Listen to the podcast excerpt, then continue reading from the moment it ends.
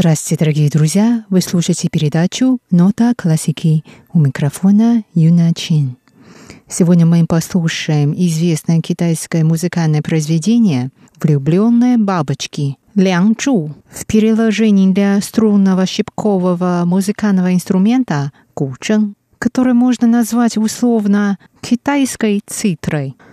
В своей оригинальной версии произведение под названием «Лян Чу» концерт для скрипки и оркестра было создано в 1958 году учащимися Шанхайской консерватории Хэчанхао и Чэнганном на волне проведения Коммунистической партией курса на объединение европейских и национальных китайских элементов в искусстве и музыке. В силу своей популярности это произведение было затем переложено для исполнения на разных европейских и китайских музыкальных инструментах в партиях соло, а также для исполнения традиционного китайского оркестра. Название Лянчу было взято из фамилии героя и героини китайской легенды двоих возлюбленных по имени Лян Шанбо и Чжу Интай. Считается, что герои легенды своего рода китайские Ромео и Джульетта.